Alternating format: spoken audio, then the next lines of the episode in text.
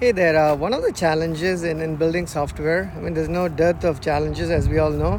One of the challenges starts from requirements, right? In terms of uh, not so much the team that gives you the requirements, it's um, I'm referring to requirements as, as, as an item, meaning uh, where do you draw the line as to what is important enough to be built now uh, versus what is important enough, perhaps, but not not so much not important enough now. Uh, in other words, you don't need to build it at this point of time, right? Let me take an example. I was doing some you know i was on linkedin for a little bit yesterday getting some uh, stuff done.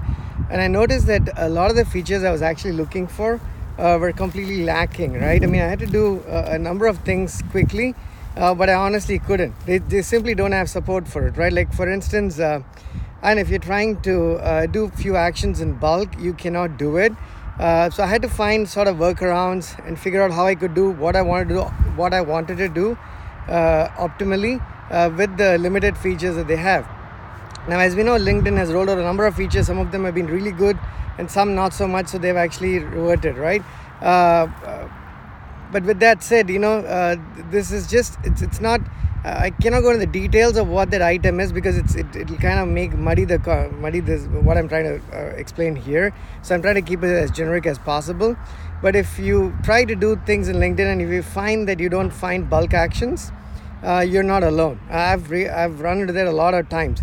You can do things one at a time, and that, now again that could be an intentional decision, maybe right, uh, maybe because they're big, but it's also because maybe they haven't found the need uh, or the time or the importance to actually implement it, and that's a good uh, thing to take away, right? And essentially, a lot of times even I have those challenges when you're implementing APIs and whatever else, the number of things we do at Snowpal, uh, to draw the line between hey, this is good and it's important but it's not something we need to do now. We'll do it in the next release or the release after. Just put it in the back burner, right?